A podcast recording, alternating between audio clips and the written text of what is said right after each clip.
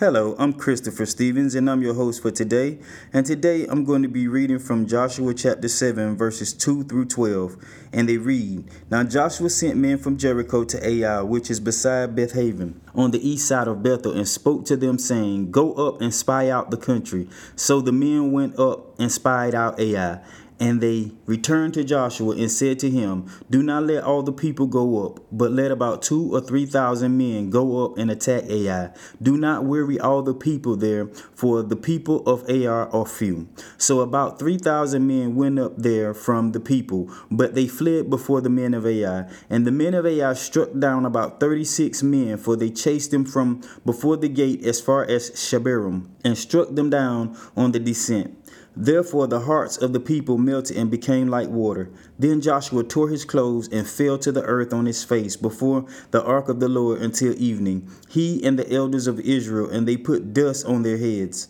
And Joshua said, Alas, Lord God, why have you brought this people over the Jordan at all to deliver us into the hand of the Amorites, to destroy us? Oh, that we had been content and dwelt on the other side of the Jordan.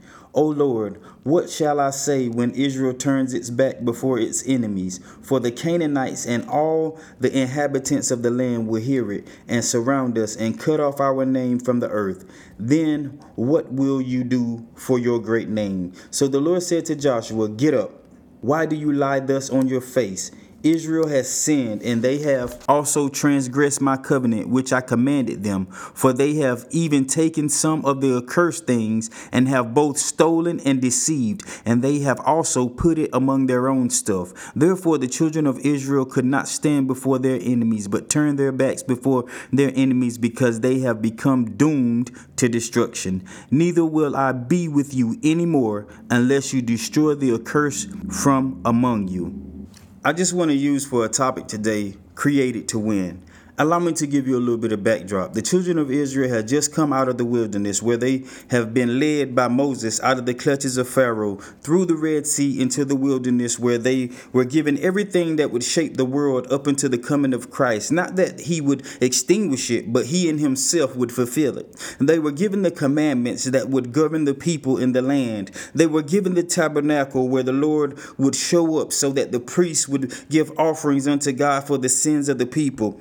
In the wilderness, the people were given everything that they needed for life. Manna rained from heaven. Water was given, even if it had to come from a rock. Quail was given because the people wanted meat. And Moses prayed to God, and God gave them quail. God was always showing himself mighty in the wilderness for the people of Israel. When Moses went up the mountain to receive the commandments, the people, along with Aaron, made for themselves a God to worship in the form of a calf made of the blessings of gold that they had received from the Egyptians before leaving captivity. And God was going to punish them, but Moses steps in and pleads their case. You see, in this stage of their walk with God, they are in stage one. And for me, stage one is the stage where you are asking God and He's giving you what you're asking Him for. It's like in Matthew 7 7, where it says, Ask and you shall receive, seek and you shall find, knock and it shall be open to you. Well, now the children of Israel have passed the stage of asking, they are now at the seeking stage stage where they have to fight for what God has promised them. You see, when you have been given everything in life, but now you have to fight, as you see in the passage of scripture, it may be hard when you are not conditioned to fight. Some will fight for to obtain what the Lord has promised, but some will go after dishonest gain, like Achan did. It's not that he wasn't chosen, it's not like he wasn't called, but in the receiving of a land, he sought out for more. He wanted what he saw and he thought it would prosper him, but it cost him his place with God and his inheritance among his kindred, a place of perpetual blessings from generation to generation. Instead, he cursed his whole household to death. The people of God are in fight mode at this point. A generation has passed, and all the drawbacks of that generation is gone with them. And the generation that is in question now is the generation that didn't go through slavery, but they heard stories about it. They didn't feel the pain, but they heard of the terror of what it was to be beaten, chained, made to work in extreme conditions. If not, there were dire consequences for their disobedience. Just like generations now in America, slavery has passed, but America America is still living out the stories of it, not completely knowing how to move forward as a country because there is still division. This is not about color or race, it's about a people as a whole. America is in the balances of divide and conquer when we should be one for another. We have come out of slavery, but the mentality of the people have not changed. Some whites still think that they are superior to blacks. Some blacks still think that they are being oppressed by the whites. After all this country has been through, we should all be one people fighting for a common goal. The whites came over on ships, the blacks came over on ships, but the natives of the land were killed and pushed from the coast to settle in middle America and today have no voice in the laws and the affairs of this country. We are in a time where if we choose to change, I mean as a whole country, it would take total compliance from the masses. But we could finally create a place of oneness and unity, but old mindsets would have to flee. We are no longer in a time where blacks are slaves or are being held down and kept from reading and being educated. Blacks now have all the luxuries that the whites have. In a sense, we are all equal, but in mindsets, we are still divided. When you see America was founded on Christianity. That means we believe God is the head, and under the head, all men and women were created equal. In the book of Joshua, all are equal, but there are those who have inhabited a place that the people of God were supposed to inherit, and they had to move out or they had to be forced out. And this is the way God helps us to deal with our mindsets today. Either they are naturally changed by process in which some of the things we deal with in sin, like the way we talk, are naturally changed due to process. But the ways of our actions have to be driven out by rebuke, by being made aware by conviction of the Holy Spirit. Wisdom is something you ask God for, and He bestows it upon you over the course of your life through tests and trials and circumstances, while understanding is something that we must seek out in order to see the purpose we were put on earth, while we have to knock on the heaven's door to be opened for us to walk into our calling. And in all I've gone through, I realized that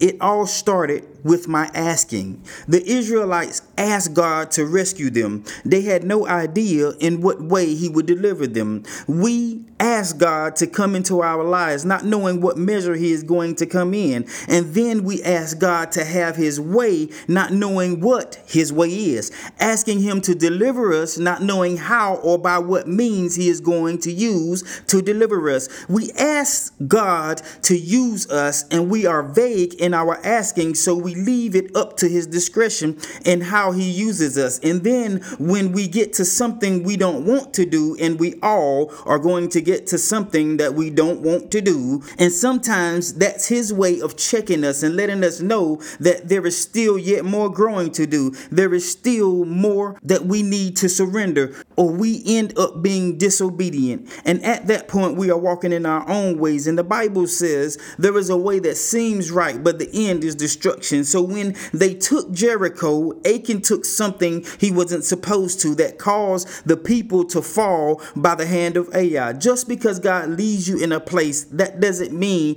take the spoil of it. That just simply means possess the place, nothing more. But he saw something that he could not refuse. He saw something that he knew not to touch, but he could not resist. Because of greed, it wasn't that they didn't already have a lot because they did. You see, in the scripture, it says he added it to what he already had. Greed cost him his family and 36 others their lives because of his disobedience, because of his obsession with more. Joshua knew that the loss was not supposed to be. So I can just imagine after leaving a place as big as Jericho to come to a place where they were sure that they would win over. Imagine coming to a sure place only to be defeated by what looked to be easy. They looked the place over and said, Surely it won't take all of us to beat them.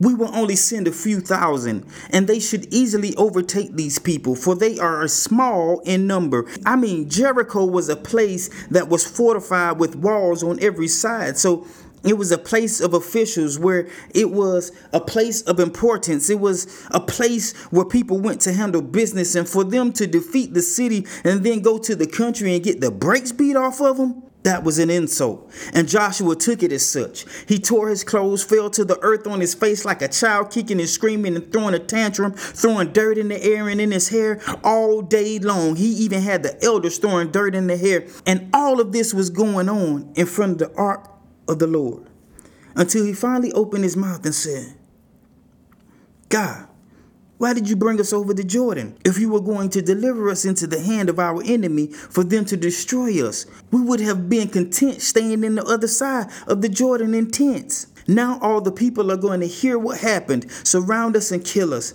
And you look at your situation in life and you are saying, Well, God, I came this far. I came too far to turn around. And if I do, what's going to happen? I came this close and I haven't finished. But God wants you to see and know that yes, you could have stayed on the other side, but you would have never seen a land like this. You would have never been exposed to such frightening circumstances, but you would have never been faced with the endless possibilities that only crossing over to the other side could reward you with.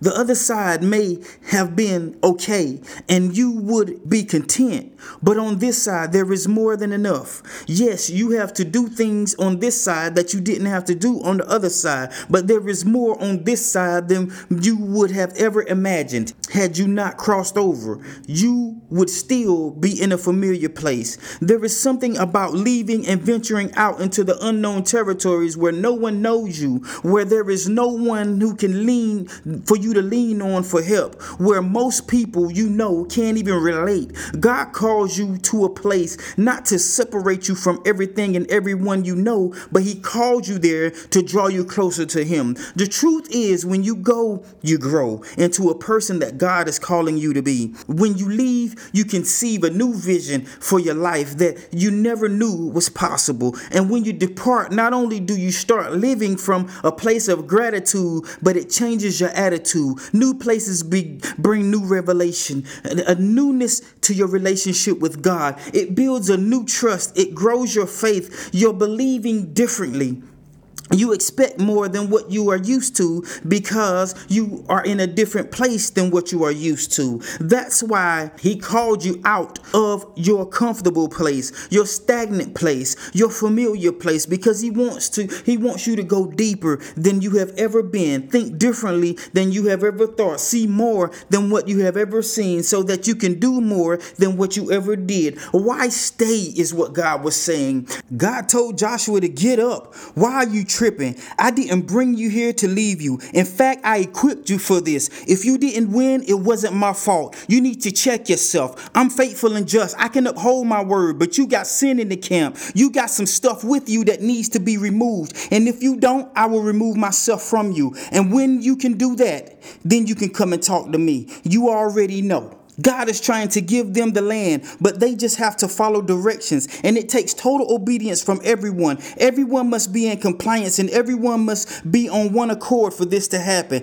God is faithful to fulfill his word. The question is can you handle your end of the bargain? He gives the blueprint and you build the vision according to the spec, and you don't have to worry about anything. As long as you follow the plan, God says, I know the thoughts that I think towards you, the thoughts of peace and not of evil, to give you an expected end. And some versions of the Bible say to give you a hope and a future. God knows that we are not perfect. That's why Jesus came, and that's why He is before the Father pleading our case, saying, Father, give him another chance. Father, this is where we have to carry him. Father, look at the disciples. Peter denied me. Thomas didn't believe I was raised from the grave until he touched my wounds I received on the cross. Father, look how far they have come. In fact, Father, I am the bread of life and I choose to give life to my brother. I choose to grace my sister. Father, you have given me life that I may enter into hell and retrieve the keys to life that our people have never seen since Adam.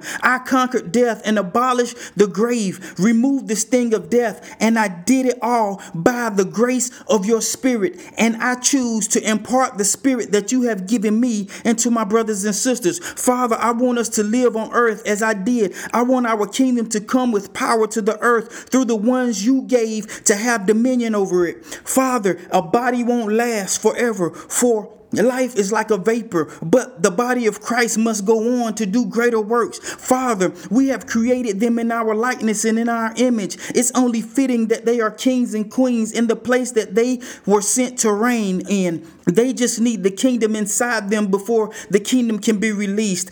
I walked on the earth for 33 years without doing one single miracle, but after you released the kingdom in me, I released the kingdom around me and I gave my life so that they could receive the kingdom. And I came, but I couldn't stay. I would have died anyway because I was born of a woman, but I had to bear flesh in order to inhabit flesh. When I was alive, the disciples did miracles by impartation. But after my death, they did it by cohabitation. I inhabited them, and they took the kingdom everywhere they went. And I expect you to do the same, but in a greater measure. You are my greatest work. I called you to possess the land and to rule over it, to govern it according to my statutes, under my authority. With my grace, I have given you with an anointing that is unique as the Niagara Falls and as vast as the Grand Canyon. There is no one just like you, but you will only go as far as you allow yourself to. I am limitless, but I cannot go past your will. I want to use you and I will use you, but how much is up to you. God bless you. Y'all have a great day.